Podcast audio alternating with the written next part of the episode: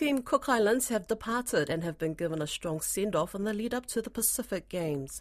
The multi sport event happens every four years among athletes from around the Pacific, and this year it's in Solomon Islands from 19th November to 2nd of December. The event sees 5,000 athletes and officials come together to compete across 24 sports. The Cook Islands team general manager, Jason Lindsay, is taking a 250 contingent and 14 federation teams.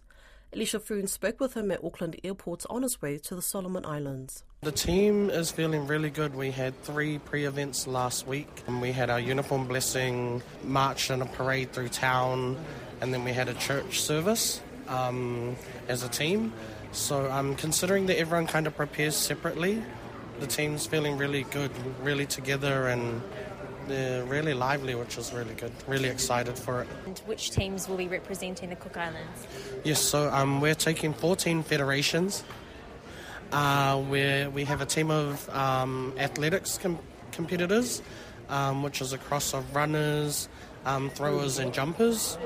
Um, we have a couple of swimmers um, who have also competed for us in the Commonwealth Games, and one of them's competed for, for us at Olympic level. Uh, we have a couple of boxers. Um, then we have a team from golf, um, a men and women's team from football, uh, men and women's teams from League Nines and League Seven, uh, Rugby Sevens. Uh, we have a tennis team of men and women that are going to play singles, doubles, and a mixed team.